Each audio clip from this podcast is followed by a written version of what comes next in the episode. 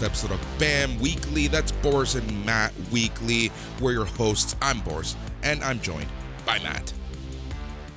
Bonjour!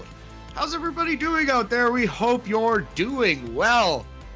Boris, it's feels like it's gonna rain in Toronto. Hopefully, we don't get uh, hit by lightning here and uh, lose our podcast like has happened in the past. But uh, man, how are you doing today? How are you hanging in there? I'm doing fantastic. I'm doing great. I'm in a great mood.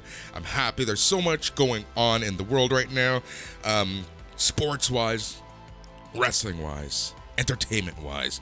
It's a good time for everything and every anything and everything. So on this week's BAM, we're going to be talking about the glory time of sports because we have MLB playoffs, we have some NFL chatter, NBA kickoff, and then in the wrestling side of things, we have a special preview to this weekend's Bound for Glory 2021. That's on Saturday. It's the biggest show of the year. That's Impact's Wrestling Bound for Glory. We're going to be talking MLW, ROH, and then we are going to, the main event is going to be New Japan Pro Wrestling, the climax of the G1 climax. And we're going to talk about the show that we watched earlier this morning. Yeah, we can't dilly dally too much because there's so many things to cover. But oh man, the the New Japan gods giveth and the New Japan gods taketh away. Boris, what a what an incredibly emotional uh, uh, roller coaster of a G1 climax final this morning. So many things going on. Yep, it was a crazy show. And before we get into the sports talk, I want to take a second and just want to thank Bob Kapur of Slam Wrestling for coming on. Uh, he's going to join us in a little bit, and we're going to be talking about Impact with him because, as I'm going to say, he's either the number one fan or their one fan. Rude. Drive by shot to Impact Wrestling, but I like it. Impact is going to take a shot every now and then. It's a way, exactly. it's a way. I think they've accepted that, right? But like, you know, at the same time, I feel like Impact needs a little more respect. They need some more eyes, and I'm hoping that that happens this weekend because you just saw the card. It's a stacked card. Yeah, absolutely. It is it is a pretty good show for Impact Wrestling. As Impact Wrestling shows go, man. It's All not right. that bad. All right, we're going to jump to NFL talk because I know you don't really want to talk too much NFL because our Dolphins might make the biggest mistake of their franchise. Well, maybe the second biggest mistake. I think when we got Dante Culpepper as quarterback was the biggest mistake when we said no to Drew Brees yeah, that was the biggest Dolphins mistake of my lifetime. And like the Tua thing is whatever. Uh, that's a mistake too. But yeah, I really don't want to be the team that trades for. I don't want to cheer for the team that trades for Deshaun Watson. And it seems like the Dolphins are circling Deshaun Watson again. I already cheer for the Montreal Canadiens, and they drafted Logan Mailloux, which was a big to do Boris. So yeah, it's just why are my teams the ones who are just what, what's next? We're gonna sign OJ Simpson? LOL. Probably not. I don't think he can run anymore. Uh, unless it's from the law. but um jings yeah man but uh oh it's just rough times for the dolphins. Also i as as uh longtime BAM listeners will remember i traded for christian mccaffrey in a league and he immediately went on the ir but yeah. boris i would still do that trade again. I traded kyle pitts and sam darnold for him and sam darnold is kind of taking the old downward uh, tumble and mccaffrey hopefully will be back for the fantasy playoffs so i would still do that trade but god damn you football you know this has been such like a win lose type of week for you. Like when I saw that injury, I forgot to mention it to you and laugh at you because it was like you were so proud. You were so proud. I was so proud. I was. Also, my roommate Fleetwood Brown is a big Cleveland Browns fan, and uh, his team is not looking so great either. Nick Chubb, one of the best and most exciting running backs, hurt. Kareem Hunt also hurt. Baker Mayfield, who is not one of the best and most exciting uh, quarterbacks, but he does get a lot of ad time. He's hurt. Uh, Odell Beckham's not quite the same person. Man, it's just uh, it's it's it's hard times. It, yep. The football sport is a rough sport, man, and these guys go down with injury and it sucks. All right, there's three games I want to talk about quickly. Number one, poor London fans they got the the all elite game, the Jacksonville Jaguars 0 20 in their last 20 versus the Miami Dolphins. And somehow, somehow, our Dolphins had to be the team to give the win to the Jaguars.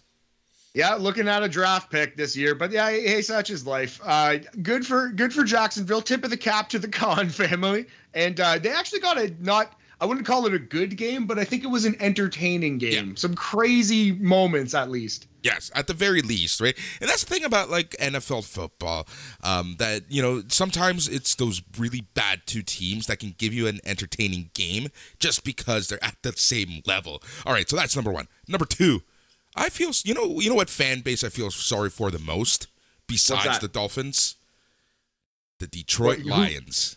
Oh, poor Lions. Yeah, Lions got their ass kicked by the Bengals last week.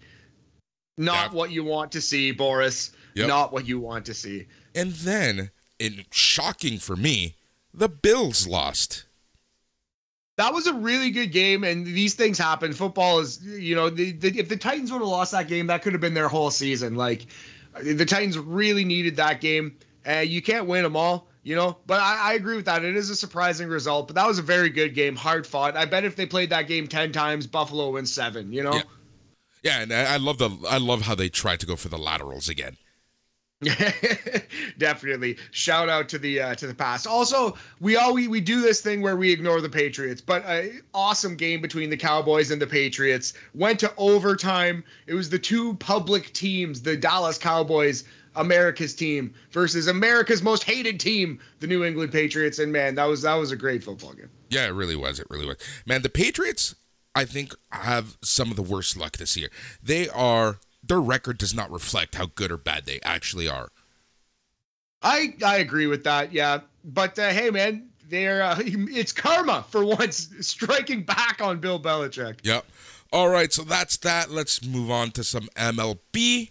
You know, I, I, dude, every team we predicted to move on lost, except for the oh, Dodgers. Oh, yeah, though the Dodgers are hanging tough. But yeah, that's the baseball playoffs, man. You never know with these things. I don't think many people thought the Red Sox would have done so well. And it looked like they were going to blow the doors off Houston. But then Houston just came back and started blowing the doors off them. Like, you never know what you're going to get from game to game in this in this crazy baseball playoff, especially in the AL. It's yeah, been insane. The AL is crazy right now. The NL, here's the thing about the NL. The Dodgers, look, I'm going to give a lot of credit to Atlanta Braves. They've built a fantastic franchise from the ground up. Um, you know, they have some fantastic young players. It's insane how young that team is when you take a look at the roster, similar to the Blue Jays, right? But Roberts, the worst manager in all of baseball beside Charlie Montoya. Montoya. Like this is ridiculous. He has no idea what he's doing. He like, you know, his pit, his bullpen. He just not managing that bullpen whatsoever. they are exhausted. They're exhausted. When Scherzer goes out and says, "My arm is, I have dead arm right now. Let's put him on like as little rest as humanly possible." Like, what are you doing? That's yeah. Well, they uh he's a horse and they uh, they're riding their horses. They are feeling the loss of Kershaw, I do think, in this in this postseason. That's yeah, clear. Okay. Say what you will about Kershaw and his postseason record, but they're feeling his absence right now. You know who else's absence I'm feeling right now?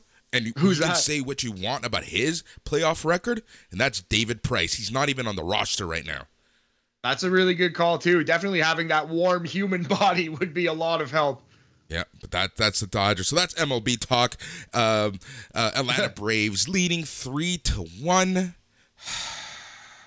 and then Houston and uh, Boston. What is it? Uh, three two for Houston. It, yeah, three two for Houston. Yes, and uh, yeah. So Thursday night, eight Eastern, the Braves play the Dodgers, and uh, Friday night, 8 Eastern. Houston plays the Red Sox. They will both play on Saturday if uh, both of those series continue. I hope we get at least two games on Saturday. That'll be good. So yep. let's go, Dodgers. And God help me, let's go, Red Sox. All right. And like I said, this is the glory time of sports. We have playoffs, you have new seasons starting, and a new season just started two nights ago, and that is the NBA season. So, Matt, you love writing stuff down. You love making bold predictions that we can shoot down because all of this is recorded and I am keeping tab of everything we say. So let's right. talk some NBA.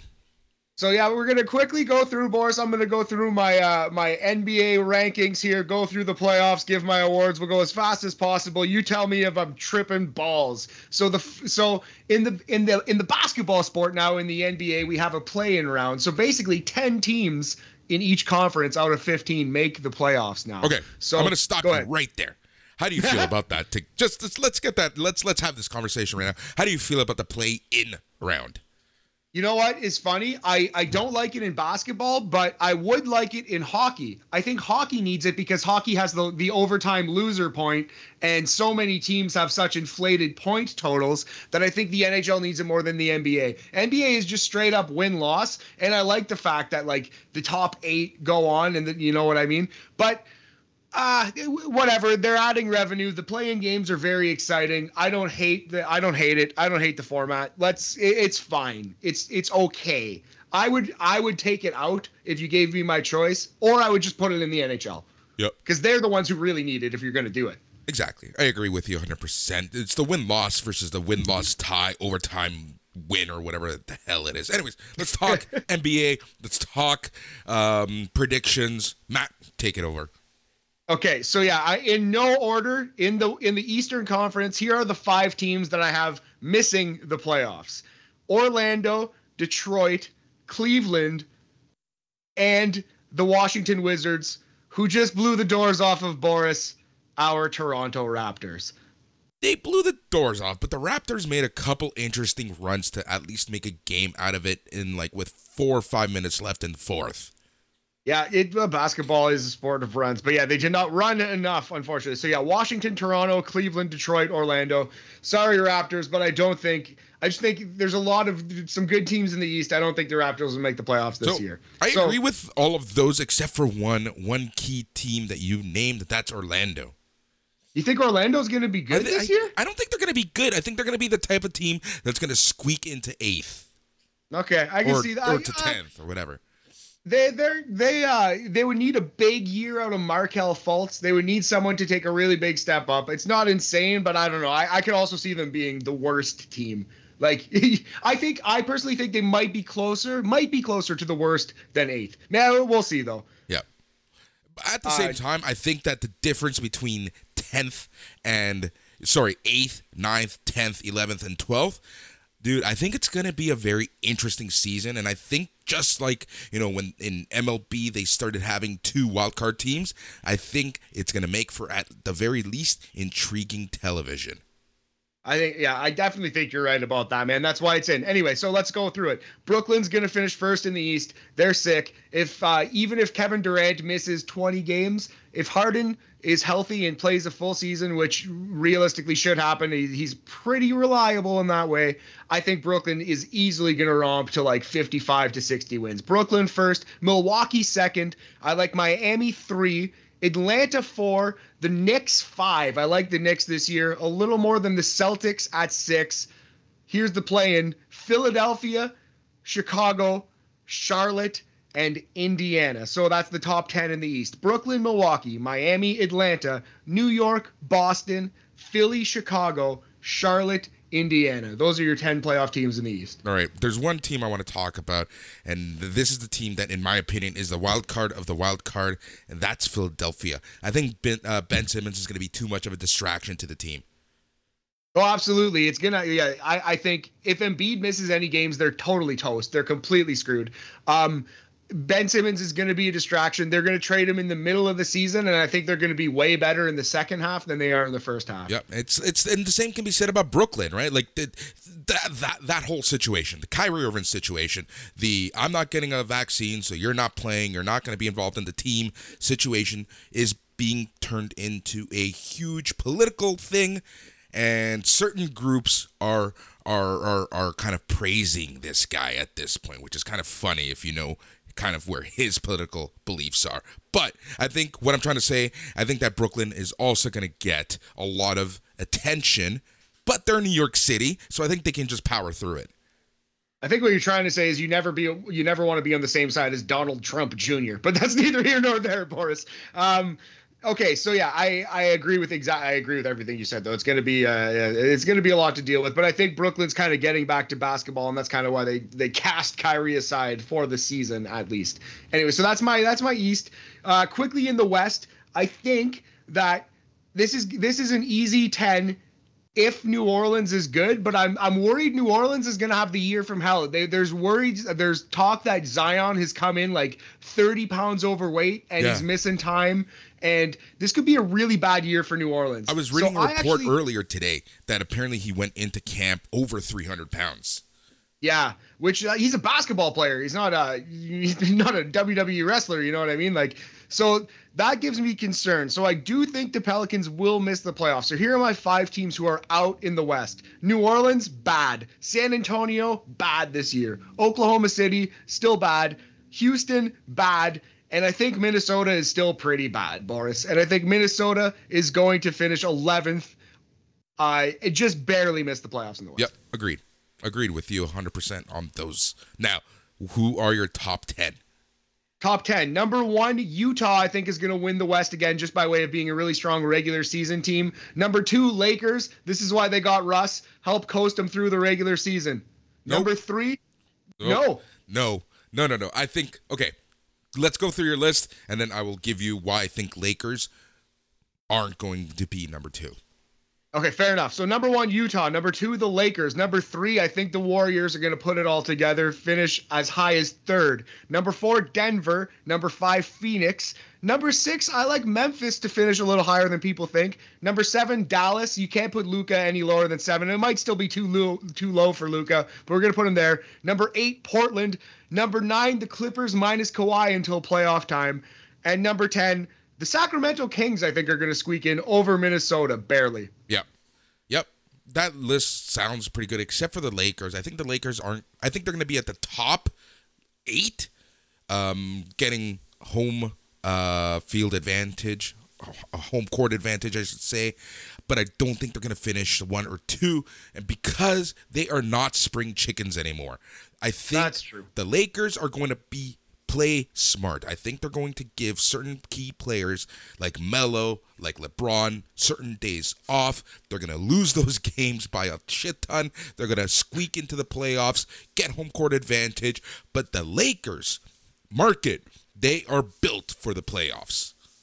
I agree with that part, man. But uh, I do think that just it, looking who is in the West, Phoenix might still be actually so good that they. I'm kind of underrating. I think Phoenix is going to take a slight step back in the season. We'll see. It's really hard to predict the NBA season, but I think the playoffs will shake down a little truer. Here are my playoffs. So in the play-in round in the East, Philly and Chicago will make it through.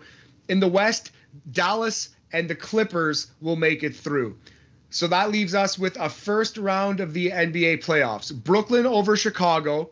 There's going to be a Philadelphia Milwaukee series that I have circled here, Boris. We're going to get back to this one. Miami's going to beat Boston. We're going to get a replay of the Knicks and Atlanta first round series that was so awesome last year. But this year, Trae Young loses. Spike Lee vanquishes Trae Young. Yep. Yep. That's going to be interesting.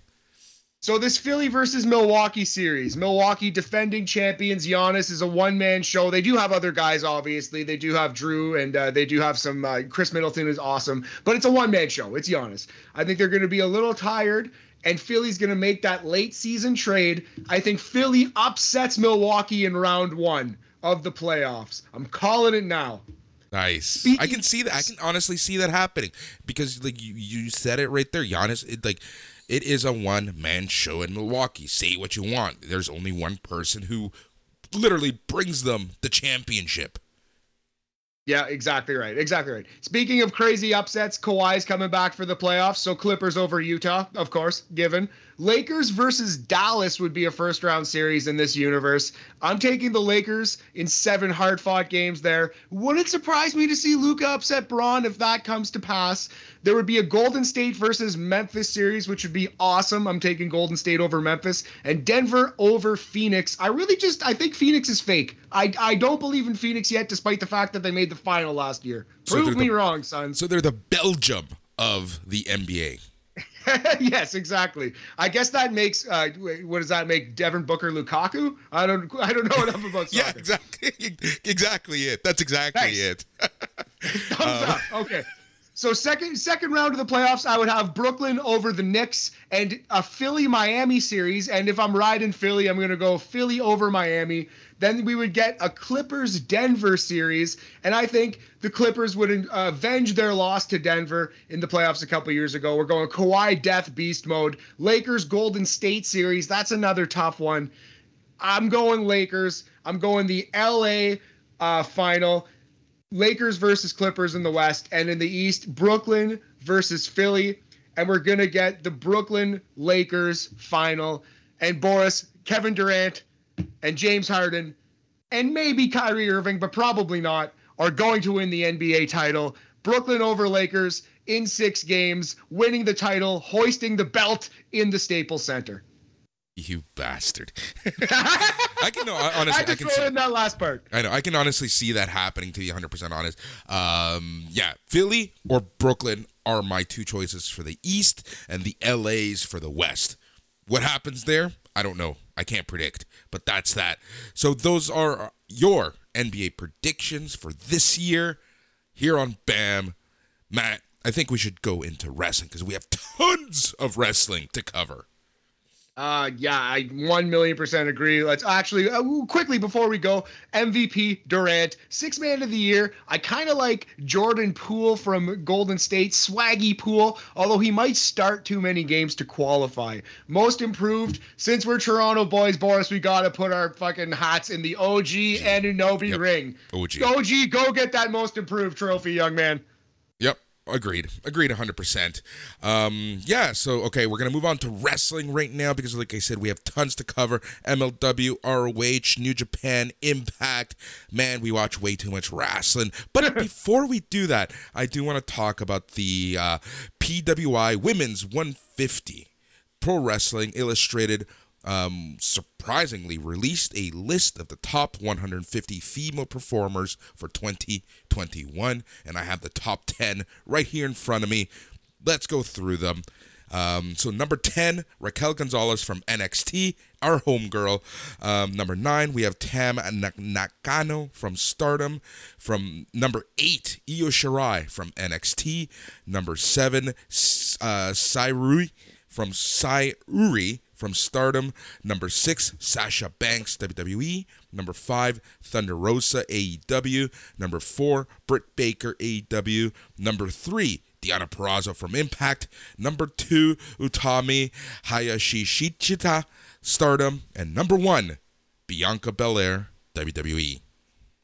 So these are kayfabe rankings, right? Like kayfabe. they're meant to be yes. if if wrestling were real kind of rankings. Yeah. So I respect. Uh, I, I kind of I, I like the top two. I can see it for sure. I think God bless her. We love Thunder Rosa around here. Thunder Rosa is way too high because she loses all the time, and that's not it's it's not her fault. It's fake, but like she's a great performer, but nobody ever books her to win wrestling yeah. matches. Number so six. How can she be so high? Yeah, number six, Sasha Banks. She missed more than half the year. How can she be on this list?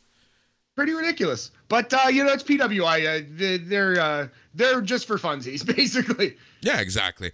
Uh, I just like I said, I just want to go through that list because it was released earlier today. So we're gonna jump to Ring of Honor.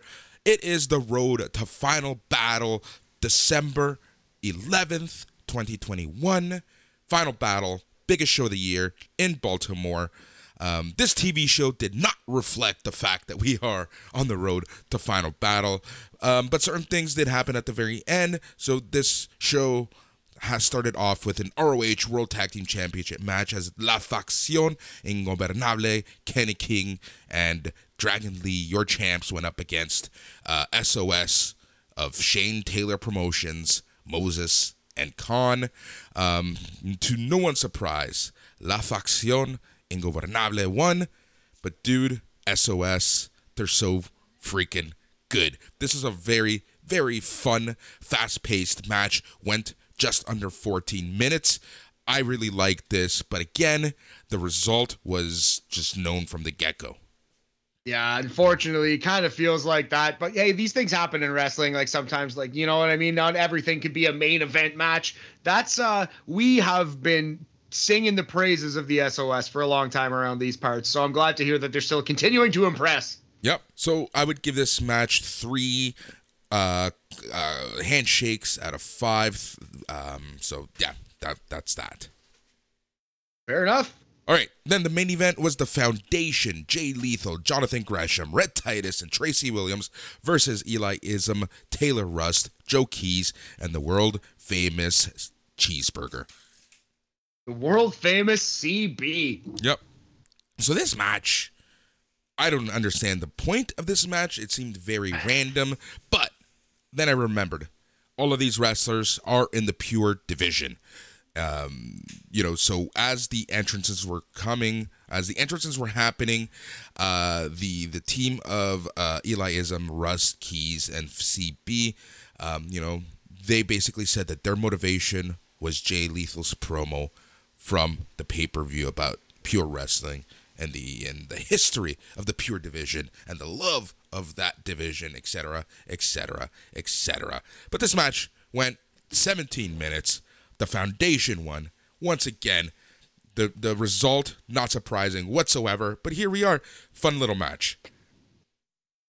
Nice, yeah, absolutely. Yeah, it sounds like a solid little match, and any dose of the world famous CB is good. Good with me here at BAM. I think that guy is tremendously underrated. You know who's really underrated? Taylor Rust. Yeah, he's a, as they say, a good hand, but that feels more insulting than uh, a compliment. He is a great wrestler. He's really, really good at this. Yep. So after the match, we saw a promo that showed Vinny Marseglia wearing a blast crown, talking about pure wrestling and the pure division. So there we go. It looks like we finally have a new contender for the pure championship. Um, and also, you know, now we have a clear road for La Faction, King, and Lee to face the original kingdom, Ben and Taven, at Final Battle. Uh, Your boys, my boys, man. I just want you know what you know what the perfect trios would be, uh, if uh, Cora Jade were to join them. Trey Baxter in the OGK, managed by Cora Jade, squashing Legado in two minutes they it, it would happen. It would happen.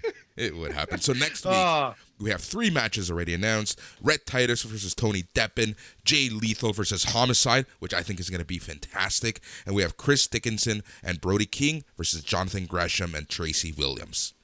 Jay Lethal versus Homicide, 2008 called wants its main event back. snark, snark. No, I'm just kidding. I'm actually that sounds dope. I would watch that. Yeah. Oh yeah. Um, so yeah, it's it's fun times right there in ROH. Again, overall, this show, I don't know, it just didn't feel like it was on the road to final battle. I know we still have like a month and a half to it, but I feel like we should really start getting a better picture of what the matches are gonna be. And I feel like overall, this this show just really didn't develop too much. Just killing time. Just killing time. It kind of sounded like. Yeah, exactly. All right, let's move on to MLW because we now are on the road to their big November 6th show in Philadelphia. Um, it is their War Chamber match. Uh, so that match is actually going to be um, Alex Hammerstone's team, so Team Hammerstone versus Contra. That's essentially what they're building towards. Uh, interesting. I, I, I don't know the war games concept. It was very exciting for a long time because it was new, but I do kind of feel like we've hit our fill of war games matches now as wrestling fans. I don't think it's as exciting and shocking as it was even like five years ago. You know, I think uh, I think we're okay. I think we're good with war games matches. Agreed, agreed, hundred percent. Um, but you know, I gotta say, so watching MLW, I'm really loving the Cesar Duran story. Um, you know, they're basically you know, they're highlighting how shady of a past he's had and how he's had shady deals and how he's a shady character. And they're really trying to use Alicia Atout a lot with this. So that's been a lot of fun. Um, so, you know, th- that story is being told week over week. And now they're kind of hinting at this allegiance of Cesar Duran and Contra. That's uh, man, Cesar Duran is such an incredible performer. He's honestly like a better version of Eric Bischoff, who himself was a great performer too. But Duran is a special talent yep. in terms of mic skills and delivery, and he's so great. Yep, exactly. And also, so the Opera Cup is going on, and the matches have been pretty fun. I'm going to quickly talk about them. Um, but next week's show is actually going to feature a match that I'm really looking forward to, and that's your favorite wrestler, Bobby Fish, going up against Lee Moriarty. The uh, insurrectionist, Bobby Fish. Yep. Yep. Um, so that that's that's really cool. I'm really liking the Opera Cup. Now, there is one thing on MLW which I just don't get. I don't understand why they're even giving this person any airtime whatsoever. And that's their teasing an Enzo appearance. Enzo Amore. So you're anti Enzo? You're out on Enzo? I just don't care about him enough, and I don't think he's gonna fit yeah. in MLW. There, I think he was. I don't know. I think he was a good promo, and like his like alleged the, the alleged things that happened, I, I were not true, right? Like he's not a, he's not an actual criminal. He's just kind of an idiot. Yeah, I he's believe, more of an so. idiot. He's more of an idiot than anything else. Um, but yeah, but I think it'd be okay to see Enzo get a chance again on on a on a major stage. Although minor Major League Wrestling is very much minor league, unfortunately. But it's a stage. It is a stage. So I, I kind of I'm okay with this. I kind of hope he gets in there and kills it. Yeah. What's interesting though is um what's his uh, I don't know. It's I really don't know what I think about him at the end of the day. So, one thing I did want to bring up about MLW is their production. I know it's an independent production. I have the same issues with Ring of Honor in terms of the look and the feel and the camera quality and stuff like that and the darkness of the stadiums. But my issue is more on the production TV side. They're trying watching an MLW show is so entertaining. The matches are fun. The matches are pretty good for the most part. They ha- they have very entertaining stories and progression of stories. They do a great job with wrestling stories. But it feels like I'm playing a WWE 2K game. You know, you have the cuts of the angles constantly, and then when something cool happens, literally, it's like replay. Um, uh, last week, Tank Man was facing Lee Moriarty, and I, honest to God, every minute and a half, replay. Oh wow, eh, yeah. So I haven't been watching MLW. I haven't seen too much of it in my life, but I do enjoy the bit that I see. So I, am kind of disappointed to hear that. It seems like yeah, they're getting a little busy on the on the production side of things. Yep, exactly. So yeah, um, so that's that, that's been going on. So you know, I think the things I really want to highlight. Uh, so from the October 13th show, the opening round match of the Opera Cup, we saw Tom Lawler um, versus Davey Richards. That's the must watch match from the October uh, 13th edition of MLW Alpha Fusion. Um, such a good match. Very fun nice. match. Uh, Davey Richards pulls off the upset victory over Tom Lawler. Um, I would give this match three and three quarters. Um, something. Court Bowers. Yeah. Three and three quarters people's courts. Yeah. Um, man, that that's awesome. Love some filthy Tom. He's great at this. And uh, yeah, Davey Richards on the comeback trail. It's exciting to see him back in the wrestling world, having some good matches. That's dope. Uh, right on. Yeah. And then this week we saw Calvin Tankman versus Matt Cross. Again, another fun little match. Calvin Tankman seems to be getting quite the push. He did beat Lee Moriarty last week. He won this week against Matt Cross. Tankman now advances to the semifinals of the Opera Cup. Calvin Tank Man, huge dude. He is indeed a tank man. Eh, interesting. Yep. And then also we saw um, the main event saw the Caribbean Championship. Your champion, Richard Holliday, after getting jumped at the start of the show, he comes back um, and he faces King Muertes. Alicia Atout and Cesar Duran were sitting at ringside because, again, the whole Contra stuff is, seems to be going on and really overpowering the show. Maybe a little too much. It seems like, you know, you remember like 1997, 1998 WCW when every single angle involved NWO? Yeah. That's what this yeah, feels definitely. like. It's a little too That's much. no good. A little too yeah. much Contra. A little bit of overkill, and they're not exactly the NWO either. Like the NWO, at least were entertaining and had stars. Well, yeah, exactly. So yeah, so we have a new Caribbean champion. King Muertes beat Rich Holliday. So that was that. Those were the two shows that I wanted to kind of touch on. Nice. Well, yeah, Major League Wrestling hanging in there. I do love some King Muertes. That's cool. Yep. All right, we are now going to move on to Impact.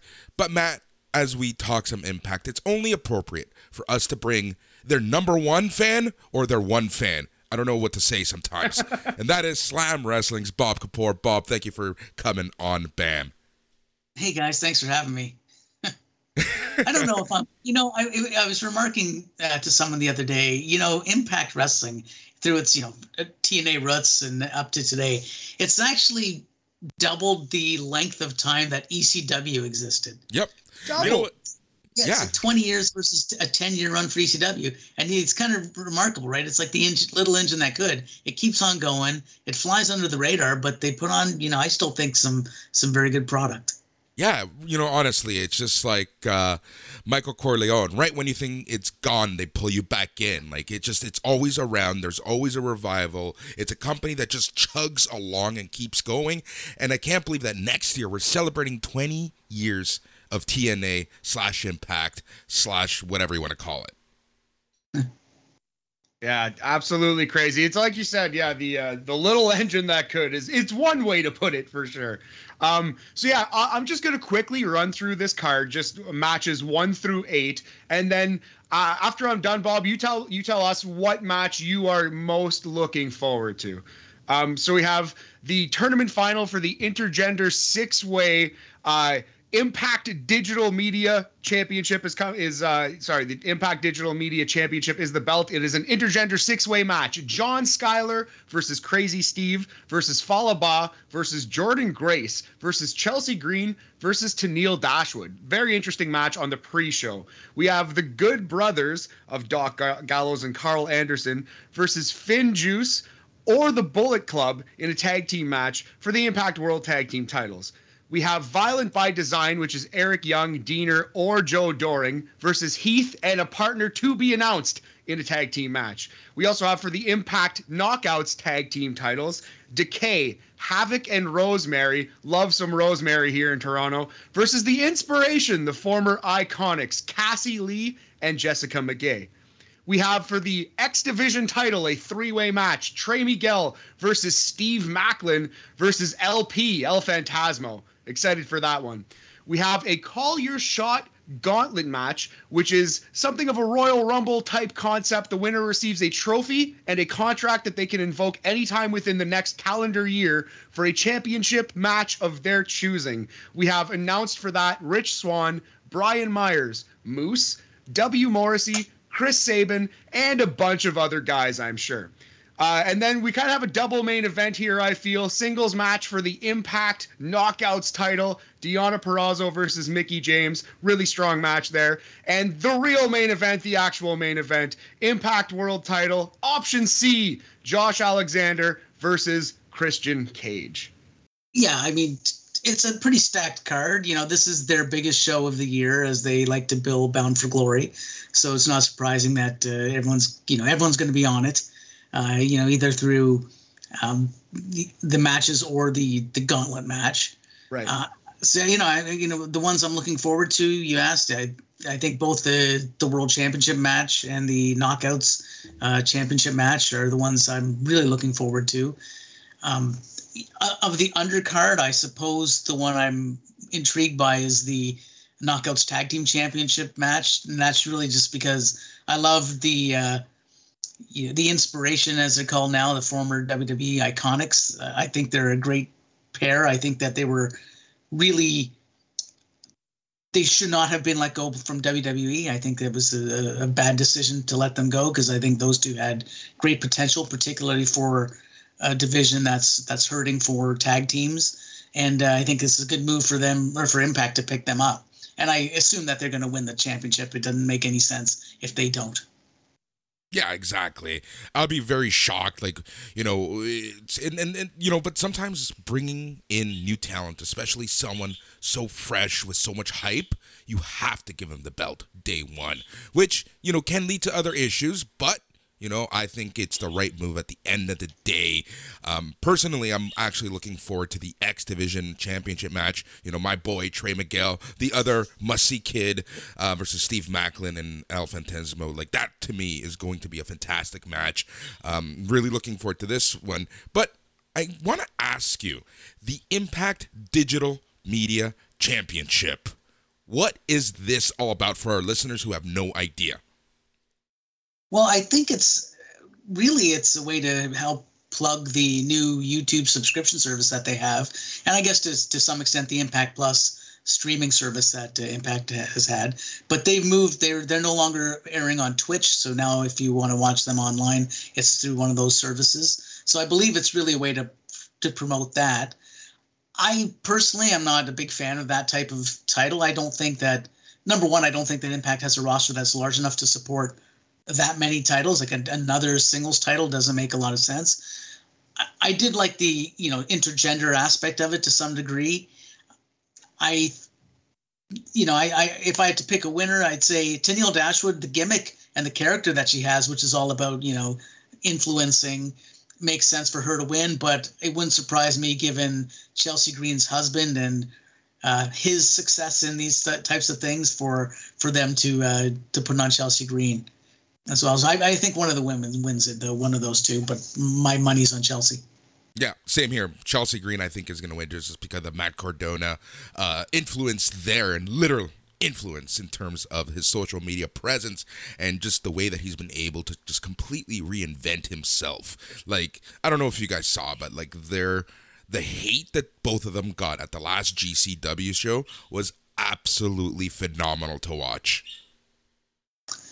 Yeah, and I've never been a big fan of his. I mean, I couldn't stand him in WWE. I'm not really a big fan of him in Impact, but I did like the stuff that he did in GCW just because it was so different from his normal persona, and he really embraced the hate to you know to nuclear levels. Yeah, exactly. Um, all right, let's focus on two matches because I think these two matches have had probably the best story, not only in Impact, but some of the best stories in wrestling period over the past calendar year. And we're going to start with the Knockouts Championship match, Deonna Purrazzo and Mickie James. This match was really starting to get set up over the summer. They had the respect angle going. Then obviously Deonna Purrazzo uh, turned on her, and now they're going to fight each other on Saturday. Um, you know, like Deonna Purrazzo's been champion for over a year what do you think is going to happen? Will this cement her as one of the best knockout champions, or are they going to give it to Mickie James? Well, I don't think that uh, she has to be cemented as one of the best knockout champions. I think she's already there. I, you know, she's had a tremendous year. She's fantastic in the ring, and I know this is another case where Impact flies under the radar. The fact that more people don't know about Deonna, and it's a shame that the you know forbidden doors being open with AEW have not given her an opportunity to be seen on a, you know, by a, a larger audience because I think she is a real, um, just a just a phenom in, in the in the female division in any company right now. I, I don't think that she should lose the title. I like Mickie James, but at this point in Mickie's career, she should be helping women, younger women, make their own, like carve out their own legacies. So yeah. I, I think it would be a disservice for Deonna to lose it to Mickie, who again, number one, isn't with the company full time. Uh, number two, it, it just seems like a it would it would be done just for the sake of doing a title switch, but I don't think that uh, it should happen. Yeah, unfortunately, you know, it's one of those things where like, you know, it's it, it, may, it would make sense for Deonna Purrazzo to win. She should win, but we are talking about impact. And I'm not trying to like make fun of them, but you know, they have questionable booking at times just for the sake of it. And I, you know, that's the only thing that worries me. But I'd say over the past, you know, 12 to 18 months, Impact has been booked fairly well, you know, fairly straightforward, fairly logical. So I feel fairly confident that Deonna Purrazzo will win. But honestly, the, the build up and the story to this match is going to be great. And I just want more eyes on Deonna Purrazzo. Like, she is such a fantastic, phenomenal talent. Um, so, you know, hopefully, like you said, and I know you've complained about this on the SNME boards and the Slam boards and other places, and that is that the Forbidden Door needs to include more women because more eyes need to be on some of the talent, especially like Deonna Purrazzo. Yeah, the only reason I could see them trying to mix it up, number one, you know, Mickie is as if in terms of impact, her history there is is pretty remarkable. So they might do that just as a you know a nostalgia pop. The other thing is Deonna's beaten everybody in the in the division. There's really no one who poses a challenge to her, even perceptually. There's no one who can pose a challenge to her. So they might put it on Mickie just to shake things up a little bit. But then what do you do with Deonna? That's the problem. Yeah, that's exactly it. But I have a theory going with into this match, and you you triggered that theory when you said that she's beaten everybody. Um, so I do believe that she will, Deonna Purrazzo will win, and I do believe that the Forbidden Door will be opened. Um, you know, after the match, I can see someone making an appearance to challenge Deonna Purrazzo. Someone like, uh, you know, the NWA Women's Champion. You know, like it's a, a Hirsch. Like I can see something major happening like that at this point. Yeah, I'd, I'd love to see it. I again, uh, the more eyes on her, I think, the better for women's wrestling in general. Sorry, and I meant Kamille. So Kamille's the current champion. Yeah. yeah. Um, but yeah, I can see something like that happening. But yeah, you know, I'm very interested in this match. But we've talked about this over IMs. We've talked about this in some other places, and that is maybe the best story, not only in Impact, but all of wrestling, is the booking and the buildup to Josh Alexander's world title shot. I'm really looking forward to this match. Yeah, and and you guys are, I believe, Toronto based, so you've seen Josh Alexander as I have from I'd say, you know, I've been watching him from relative infancy in terms of his wrestling career. Yeah. And the journey he's been on in real life, right, with the you know the neck injury and retirement, and to see what he's done, transform himself physically, uh, mentally, I think emotionally, yeah. just the, the man and then the person and the professional wrestler that he is today is just um, it's just makes me overwhelmingly happy for him because uh, I, you know, I know Josh personally and just a real good guy. And to see what he's done in, in Impact has been phenomenal because he's one of those guys who they gave him the opportunity to run with the ball, and by God, he has run with that ball. Uh, the story, like you said, you know, the transition, because when he came to Impact, he was partnered with uh, Ethan Page uh, as part of the North, and they had great tag team success. But then you know, when when Page left to to go to AEW, uh, Josh, the singles career he's carved out for himself, the way he's elevated the X division, the matches he's had, boy, has he earned this title opportunity. Yeah, just to think that just a few years ago he wasn't even allowed to travel in the U.S. Like it's crazy to see, like you said, all the adversity that he's really come over just to get to this point, and you know, this is the Josh Alexander's crowning show. Like, I, this has to be it, don't you think? Oh, absolutely, hundred percent. This is th- there's no better time. There's no better way to to finish this chapter of that story than you know. And I wouldn't say climax because I think he's got far more ahead of him than he has behind him. But in terms of telling this story, it's the right way to end it is is a win. And I will say this: it's got to be a clean win, right? I'm afraid. This is my fear: is that somehow the elite or someone from AEW who Christian's been feuding with there will get involved and you know cost Christian the victory, which I think would uh, diminish the the significance of, of Alexander's win. So I'm hoping they do the right thing, have him pin Christian one two three or submit him right in the middle of the ring. I agree 100%. Yeah, like, it should uh it should be a really good match, if nothing else. Two awesome wrestlers, two good Canadian boys, Christian Cage and Josh Alexander. Very, very excited for that one. I'm just looking at this call your shot gauntlet match with so many 15 competitors at this moment to be announced. Do you think we're going to get a big surprise? Could this be Braun? Could this be Bray? Could it be even a Buddy Murphy, somebody? Or, or are we just going to get maybe some legends? Or how do you think they're going to handle these to be announced competitors? Well, I think it'll be a good combination of all three. I think I w- wouldn't surprise me for this to be an intergender match too, just to put everyone else who is not on the card on the card. I think that this is where you'll see a debut, and you know if it's Braun Strowman or I think he might be going by Titan, uh, that this would be a, a, a, great way to to introduce him. Uh, particularly, I think it's W Morrissey, right? I, I'd like to see him square off against W Morrissey because two big giant, uh, you know, mountain um, like real life men, mountain men, uh, in terms of their size, uh, particularly compared to the rest of the roster. So I think that this is a good way to do it. I always have a thing, and then you know I've talked about this on the SNME board as well, where you have an, a battle royal where you have this type of match with surprise entrance, and then someone huge comes in and they don't win. I want to see uh, if if if uh, Strowman or Titan does come in, I'd like to see him actually win and and make him yeah this is a threat. I'm coming in and I'm a big deal. Yeah, look at how well AEW handled Ruby Soho's debut, right? Like it it it it, it works putting someone over on their first night just works sometimes.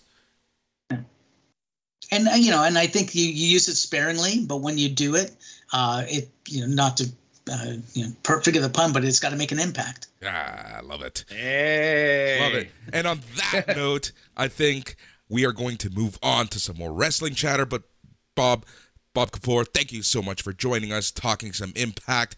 Uh, it's Bound for Glory this Saturday, October 23rd, pay per view fight. Anywhere you will be able to watch it. I will be watching, we'll be watching, we'll be chatting about it next week. Bob, thank you so much. And thanks, guys, for having me. Don't forget, it's a 10 p.m. Eastern start, so it's uh, three hours or two hours later than normal. But uh, I'll be there, and uh, you can follow the coverage after the fact on slamwrestling.net. And uh, thanks, guys, for having me. I really appreciate it. Always welcome, Bob. All right, I just want to thank Bob for joining us. That was a lot of fun. Bound for Glory. Matt, I got to admit, I'm a little excited for it. Oh, nice, man. That's good. Oh, well, hey, man, I, am not going to make fun of you, but uh, I am silently judging. No, I'm just kidding. Of course, I'm excited for it too, man. Christian Cage versus Josh Alexander. Are you kidding me? It's going to be great. Yeah. I'm not going to watch it live, but I'm going to watch it eventually. like Same. it's a late I'm start. Gonna watch. It's a late start. Yeah, I'm gonna watch that match, the main event for sure, and you let me know if there's anything else worth watching, buddy. I might check out the Royal Rumble thing.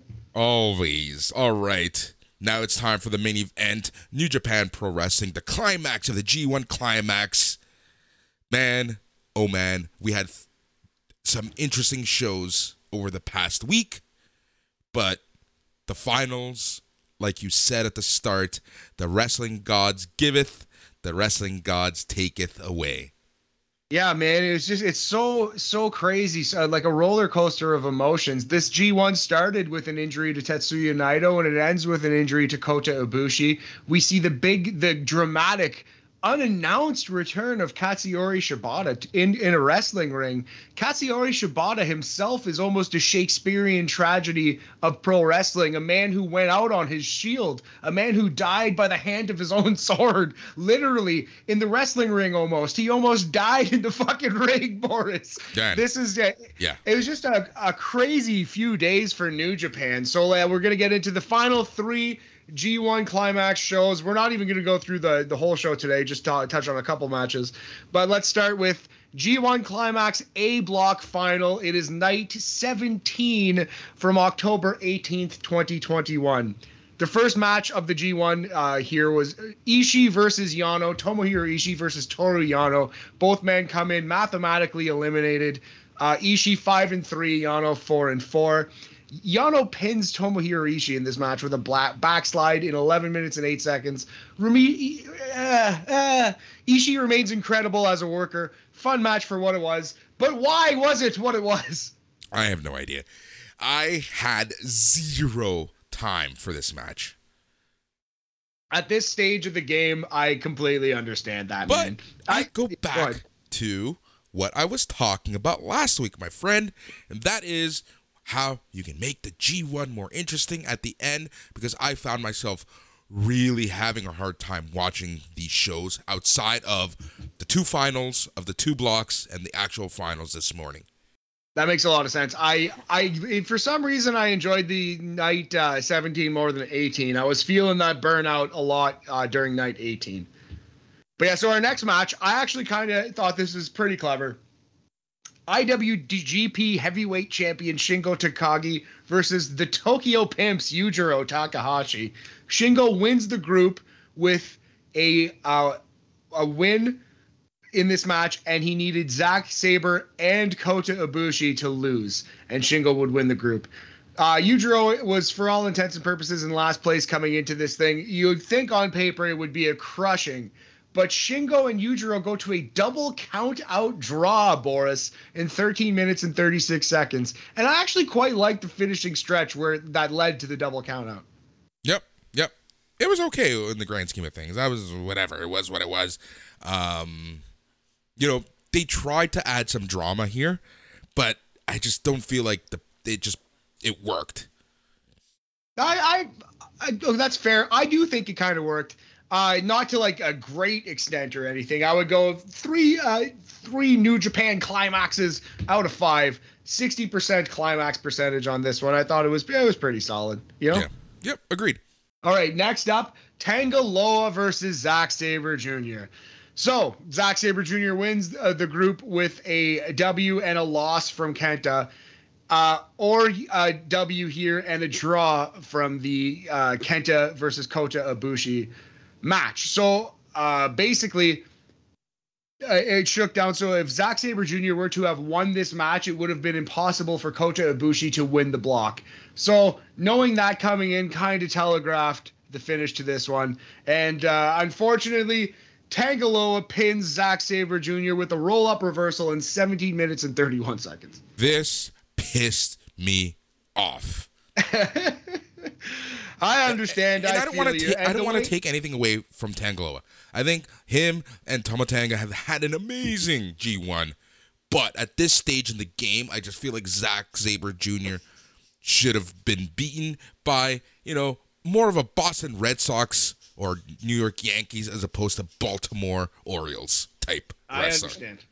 I understand. But Tanga Loa, at least, is having a really, really, really strong tournament. He is now a player in New Japan. I think he's a really like he's shown that he can have good matches with the with the best wrestlers at least, which is good enough in New Japan. That's all you need. Question: Do you Yes. put Gorillas of Destiny back together, or do you let them have good singles runs? I think at this point, split them up for a bit anyway. It doesn't have to be forever. But yeah, split them up. Let them see if they can fly on their own, Boris. But um, yeah, so I thought this was a strong match overall. We're going to go three and three quarter climaxes out of five, 75%. Uh, but yeah, I was just uh, sad for Zack Sabre Jr. in the moment. But seeing how the G1 final actually shook out and what they gave Zack Sabre Jr. to do on that show, you know, it kind of worked out for the best. Like, you know, I kind of feel like this was okay. You're not going to win the tournament, but you're going to get this. Yeah, no doubt. Uh, so the main event of night 17, the A block final, Kota Ibushi versus Kenta. So it shook down at this moment that with Sabre Jr.'s loss and Shingo's tie, this was winner goes on basically. The winner of this match will win the block and move on to the final. Um, so yeah, the story of this match was it was kind of interesting in a meta sort of way, but it's not the kind of thing you need to actually go out and watch then, you know? Kenta came in saying he doesn't want to have a good match. He wants to just beat Kota Ibushi in the cheesiest way possible. He just wants the win. And Chris Charlton on commentary actually said the words he's using the WCW NWO revenge strategy, Boris, which is not something you ever want to hear in a main event. He's just trying to win with a cheesy count out. So this was an interesting match, but I wouldn't necessarily call it a good match, you know? Yeah. Yep. 100%. Get it. Kota Ibushi pins Kenta with the Kamigoye in 26 minutes and 16 seconds. You couldn't call it bad, but I wouldn't call it good. So we're going Mendoza line, two and a half, 50% for the A block final here. And Kota Ibushi moves on by way of his win over Kenta here. Kota Ibushi, 7 and 2, 14 points, wins the G1 Climax A block. Yep. Yep. Once this happened, once I saw Bushi win, I kind of knew how the other block was going to go. Yeah, you kind of saw it exactly like playing out exactly in front of your eyes. I I kind of see saw it in slow motion as soon as the show was laid out the way it was with Zack Sabre Jr. I didn't think Kenta was going to win the group. I was hoping Sabre would, but here we are. Yep. Here we are. Next up, we have the G1 Climax B Block Final, Boris. Night 18 from Wednesday morning, October 20th, 2021. First match, Yoshihashi versus Chase, Chase Owens. This is about as average as a New Japan match has ever been or could possibly be. Yoshihashi wins with Karma, which is his pump handle half Nelson driver. Eight minutes, 27 seconds. At least they were in and out. I almost want to rate it above average just for that uh, fact alone. But uh, it was an average New Japan match. Mendoza line two and a half out of five. Yep, agreed. Next match, oh my god. Okay, Hiroki Goto versus Tama Tonga. Both guys mathematically eliminated, but Tama Tonga is coming off by far the biggest win of his career over Kazuchika Okada in the fucking G1 climax. He beat Okada in the G1. Yeah, but you know, that's fine. And Chase Owens beat uh, Tanahashi. So what? Yes. so what? Exactly. Not only that, Boris Goto is six and zero lifetime versus Tama Tonga in singles matches. Six and zero. Yep. So I'm pretty sure Tama Tonga could have won this one. You know, they could have Goto could have afforded the loss. At this so point, of yeah. course, of course, Goto pins Tama Tonga with a roll up in 15-19. You know what's funny? Every single story except for the Okada redemption, Okada redemption, I should say, um, that we've predicted, we've gone completely wrong. ah, it's, this is twice now, man, that someone wins the biggest match of their entire career and then immediately loses to Hirooki Goto. Yeah. That's twice they did that. They, they did this in this exact same tournament. Yep. Frig off. If Goto goes three and six, he Goto finished three and six. If Goto goes one and eight instead, it doesn't change a thing about New Japan Wrestling. It just kind of makes those two guys stronger. And it makes Goto more interesting because he's got something to fight for. He's got to prove that he's, you know, better than this. The unfortunate part, Matt, is that they've essentially told us who cares about the undercard. Ah, ah, and so we will continue to not care. Um, but yeah, so a, a good match with a terrible cop out finish. Three climaxes out of five. Ah, Goto did not need this win. Exactly. Um, next up, we have Tanahashi versus Taichi. This was very interesting. They flipped the script on me. Did not see this match layout coming. Tanahashi worked heel, working over the ribs of uh, Taichi. Plucky babyface who fights back, shows fighting spirit, and out wrestles Tanahashi to pin him with the Gedo clutch in 14 minutes and 58 seconds. Yeah, this match was actually quite entertaining in the grand scheme of things, but again, I was taken away for this match. I gotta say, I was more on my on my on my mobile device than I was watching this match. Yeah, this one actually did kind of hook me because I didn't see the layout coming. I love heel Tanahashi. It's like when John Cena like creeps up a, a, with that heel line, like when he Yeah. worked against Rob Van Dam in ECW. Sometimes he'll work more of a bad guy style, and uh, that's always a treat. Exactly, exactly. Especially against such a fan favorite, a cult fan favorite. you uh, you said it, buddy. Um, okay, so next up we had Sanada versus Evil Arg. Uh, both guys mathematically eliminated. I did actually enjoy the start of this. Evil tried to ring the bell and forfeit, so Sanada ran out there and, and drove him back into the ring. And then they went 17 minutes, and Evil won anyway. Lots of weapons, lots of distractions, just the typical Evil. No, uh, I just I couldn't, I just can't do it anymore with Evil. It's just the Two- same thing every time. Two things about this match. Number one, you see one evil match, you've seen them all, and there's nothing Yeah. evil about it. It's a lot of BS, a lot of weapons, a lot of ref interference, a lot of ref bullshit, just bullshit in general. Number two, these two are arguably the worst performers in the tournament, and they gave them 17 minutes. Uh, That's harsh on Sanada, but I yeah, they're they're they're the two performers in the tournament that I have the least amount of time for at Okay, this moment. So you know yeah. I shouldn't say worst performers, but I just don't care about them in general. Like most they- boring acts. Yes, worst acts. Let's let's say that. Yeah. Let's say that. I, I hate saying performer. I hate making fun of certain people's wrestling skills because look at us. Um, so yes, the worst acts. Um, and and yeah, it's just ridiculous. Like absolutely ridiculous. Like they need to, you know, just Evil needs to leave Bullet Club or Sanada needs to join them and need to become a tag team again because like these guys as singles for me they're just not working. Um, you know, Sanada had a great run a couple years ago, especially um, when he faced Okada, but who doesn't have a good match against Okada? Um, and Evil, I don't know. He just he just hasn't worked in the grand scheme of things for me. Um, and I think that Naito was the one who really really helped him. Absolutely, yeah. And I, I think Sanada would do well in the States. I think that's kind of where he should be focusing, maybe, is going across the pond and, and trying something new. I don't know. But yeah, uh, in a vacuum, this match wasn't that bad. You know, on the Dave Meltzer scale, is probably like around three stars. At this stage of the game, between two people who are mathematically eliminated, this felt like a colossal waste of our time on this precious earth. Boris, I'm Agreed. going two two climaxes out of five. Slight fail. Yep, I'm gonna call this match the Joe Aguinaldo uh, surprise, just because I know he, I know Joe. Just go out and watch this match. Just, just, just enjoy all 18 minutes of it. oh boy. All right, next up we had the best match we're talking about on the program today, Boris. Kazuchika Okada versus Jeff Cobb, B block final. Winner of this match wins their half of the G1. Jeff Cobb 8 0, Okada 7 1. Let's go. All right, all right, all right.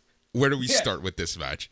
This match was unbelievable. This match, you know, I kind of feel like we were talking about this earlier. Okada, he, he's the Rodney Dangerfield of New Japan right now because he Yes. doesn't get any respect anymore. No respect, no regard either, Boris. And I feel like we who follow it closer, we obviously do respect. But I've seen in certain circles where people, honestly, that's why I call Kazuchika Okada Okada Reigns after Roman Reigns because he's the people are just bored of him. People think he's been at top for too long, yada yada yada. Um, you know, there, there's a lot of reasons why a lot of people just like I don't want to say don't like him, but are bored of him. Um, but this match should remind everyone that aside from Tanahashi, he is the ace of New Japan for this Yeah, he's a- generation. I think he's the best choice to face Shingo at Wrestle Kingdom. I think he was the best choice to win this G1. I called it from, You from the get go. you did. I said he was going to win. I thought he. I thought. I thought he was going to, and uh, I'm glad he is, man. I I think this is the right choice. I, I think he's incredible. I think he's become underrated because he's become slept on. He's like. Uh, He's like a LeBron James or even a Kevin Durant or uh, to some extent a McDavid, but I think we appreciate McDavid in Canada. But he is so good that we can't we can't see we're, we're too close to the elephant. We can't see how brilliant this man is. Yeah, uh, agreed 100%. But here's here, here's here. Let's have this conversation right now. I believe that New Japan is putting themselves in a very interesting, particular situation that could hurt them in the long run.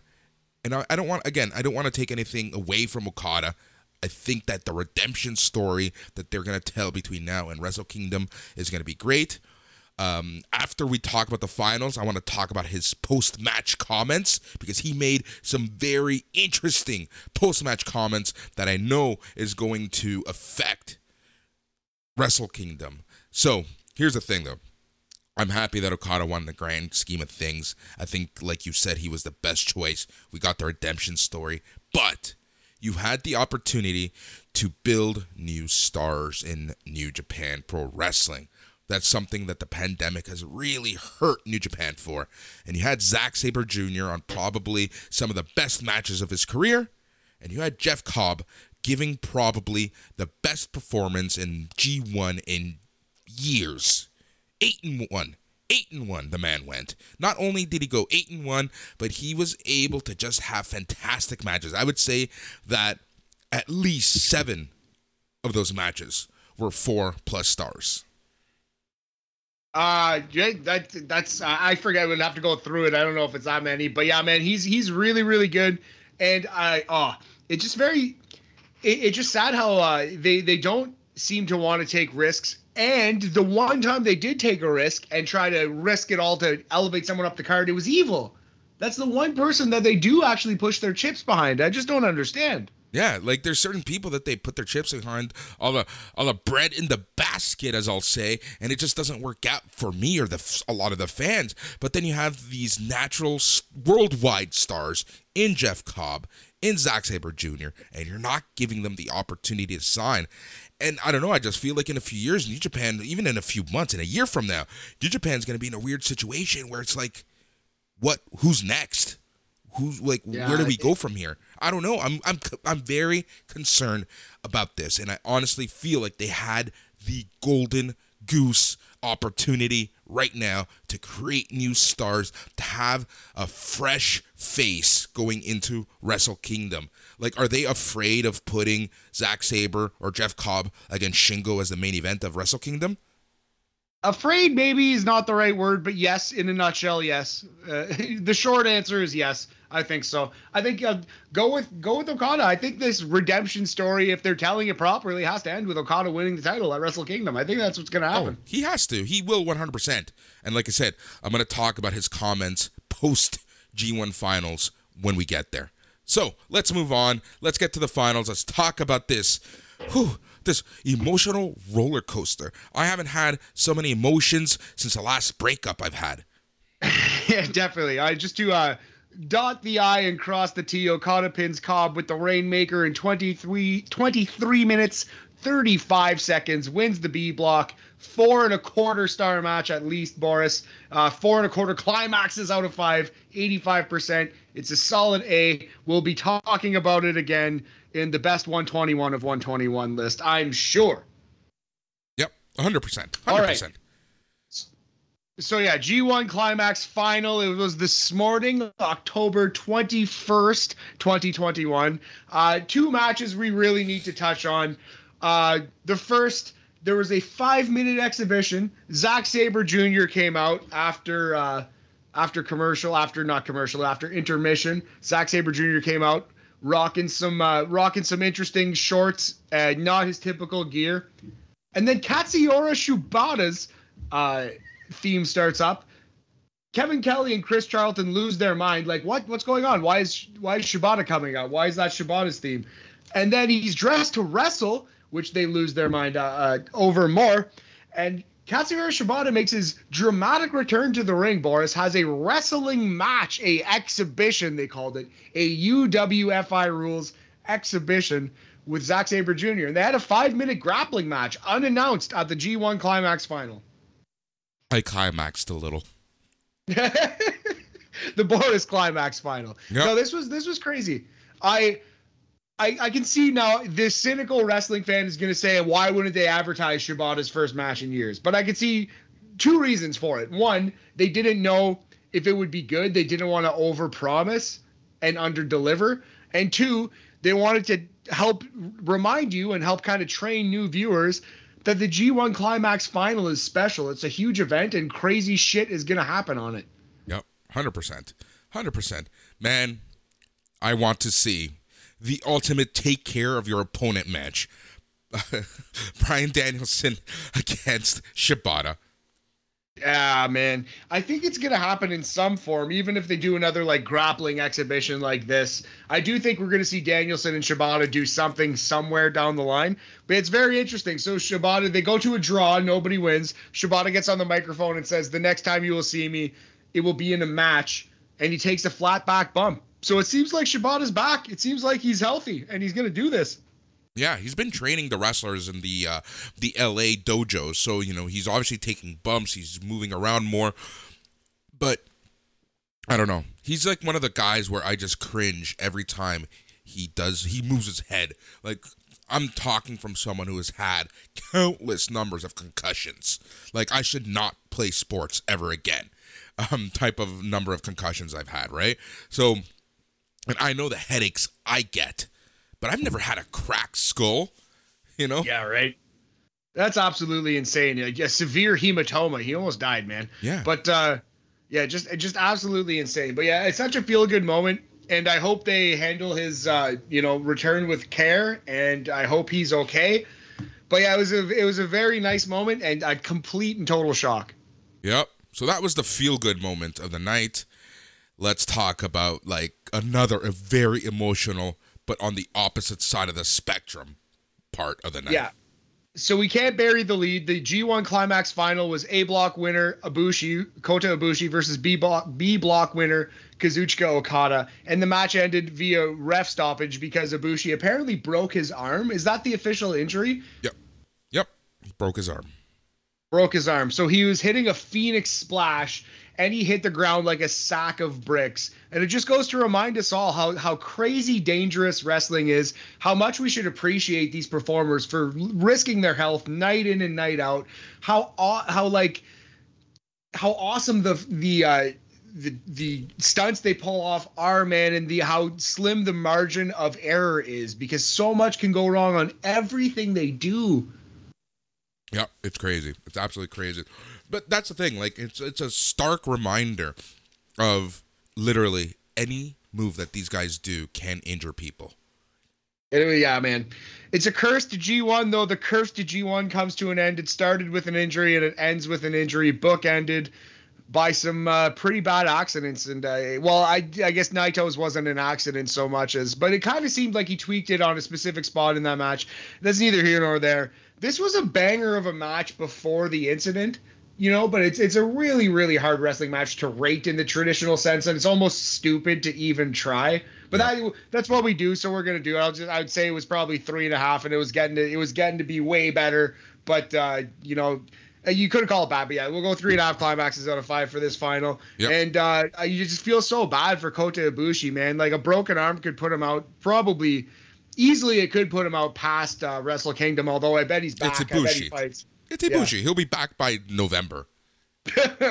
Sadly, I think you're right. But uh, man, uh, was gearing up to be an incredible match, and it wasn't like a Sid style injury. It wasn't this disgusting like uh, blooper that you're going to see for years. It was kind of like, oh wow, how did that happen? But you, he hit the ground so hard that I believe it. You know what I mean? Hundred percent. All right. So Okada after the match had some very brash comments, and this is where I really wanted to end the show. He said he was the real IWGP Heavyweight Champion, and that winning the G1 means you challenge for the IWGP Heavyweight title and not the IWGP World Heavyweight title. So obviously, this is a bit of a knock towards Shingo Takagi, who is your World Heavyweight Champ, your IWGP World Heavyweight Champ. Um, and uh, you know, and and this is also brings Will Ospreay into the mix because what did we talk about in our first G1 review show? Okada wins, enter stage right Will Ospreay.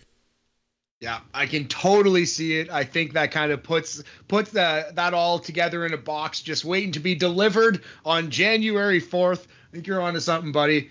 But uh, yeah, that's very interesting. I hope that they scrap this idea of like a new title lineage and go back to the previous, embrace their history, as it were. Yeah, agreed 100%. Agreed 100%.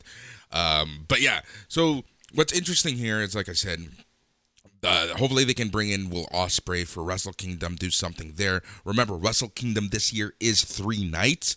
It's the fourth, the fifth, and the seventh or eighth. It's a it's a weird. There's a gap in the middle. That's interesting. I actually I didn't know that. There's I, I actually completely missed that. So that is crazy. That's a little we're gonna see how that ends up. It'll yep. be very interesting to see those three shows. Um yeah, so thank you very much to anyone who stuck out this G1 coverage. It was a blast. I think we're gonna probably, hopefully, make it a yearly thing. We'll see. It's a lot to take on, but I really do enjoy watching the G1. Um, so yeah, we, I think we'll, I think we'll do it again next year.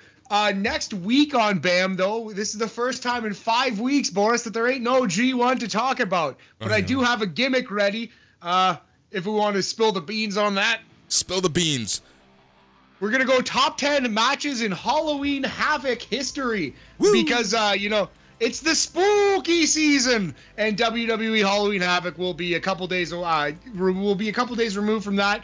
Uh, it's possible that a match sneaks into that top ten from that show, but I don't. I don't think we're in any danger of that happening, Boris. Bron Breakker with two Ks versus Tommaso Ciampa, five star classic. Calling yeah, it now. It could be. It could be breaker rules. But yeah, we'll be back next week with some more NFL talk, a little bit of a World Series preview, I'm sure, or uh, perhaps we'll be talking about how the Dodgers are up 3 nothing already. Yeah, you never know what the hell's gonna happen with those freaking Dodgers. But yeah, thank you everyone for listening. Uh, obviously, you know, you go back and listen to NXT Talk. This show was probably uh, probably the best one of NXT 2.0 that we've seen. Um, you know, tomorrow we are going to get the Smack Daddies. Actually, later today, if you're listening on the SNME patron feed, or if you're a freeloader, you're going to get the Crown Jewel review from your Smack Daddies in your podcast catcher. Um, and then on Saturday, you're going to also get the Smack Daddy SmackDown review the Old Fucks Rampage review, and on Sunday, you are getting the Old Fucks coming back talking some dynamite. Oh, it, so much going on here at SNME Radio and in the wrestling world at large. And uh, thank you very much for keeping it locked here. And also, one last thing before we go. Next week, it is NXT Talks one year anniversary. It's Halloween Havoc. It will be the free show for the week. So tune in. I think we're going to have some fun. I might have some surprises in store for everyone and Matt. He's Dope. Matt. I'm excited. Hopefully, hopefully we can do that one in person, homie. I'll grab a couple beers. Oh. I'm Matt. He's Boris. Yeah, yeah, yeah.